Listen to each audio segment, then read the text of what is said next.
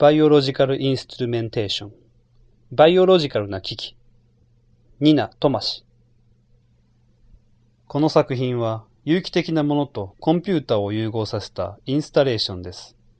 このインスタレーションを見る人には植物、オジギソウがいくつも吊り下げられ、エアコンプレッサーにチューブで繋がれているのが目に入るでしょう。このオジギソウたちはオーディオスピーカーや光センサーなどの電子機器に接続されています。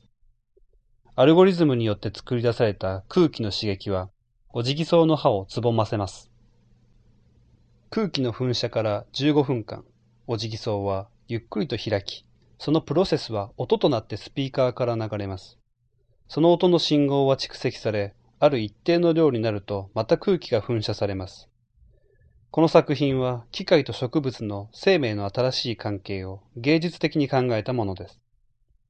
インスタレーションを見る人はその中の空間を歩き回り、音を聞くことによって、植物と機械のインタラクションを観察することができます。プログラム化されたアルゴリズムにより、機械は常に植物に刺激を与え続けるのです。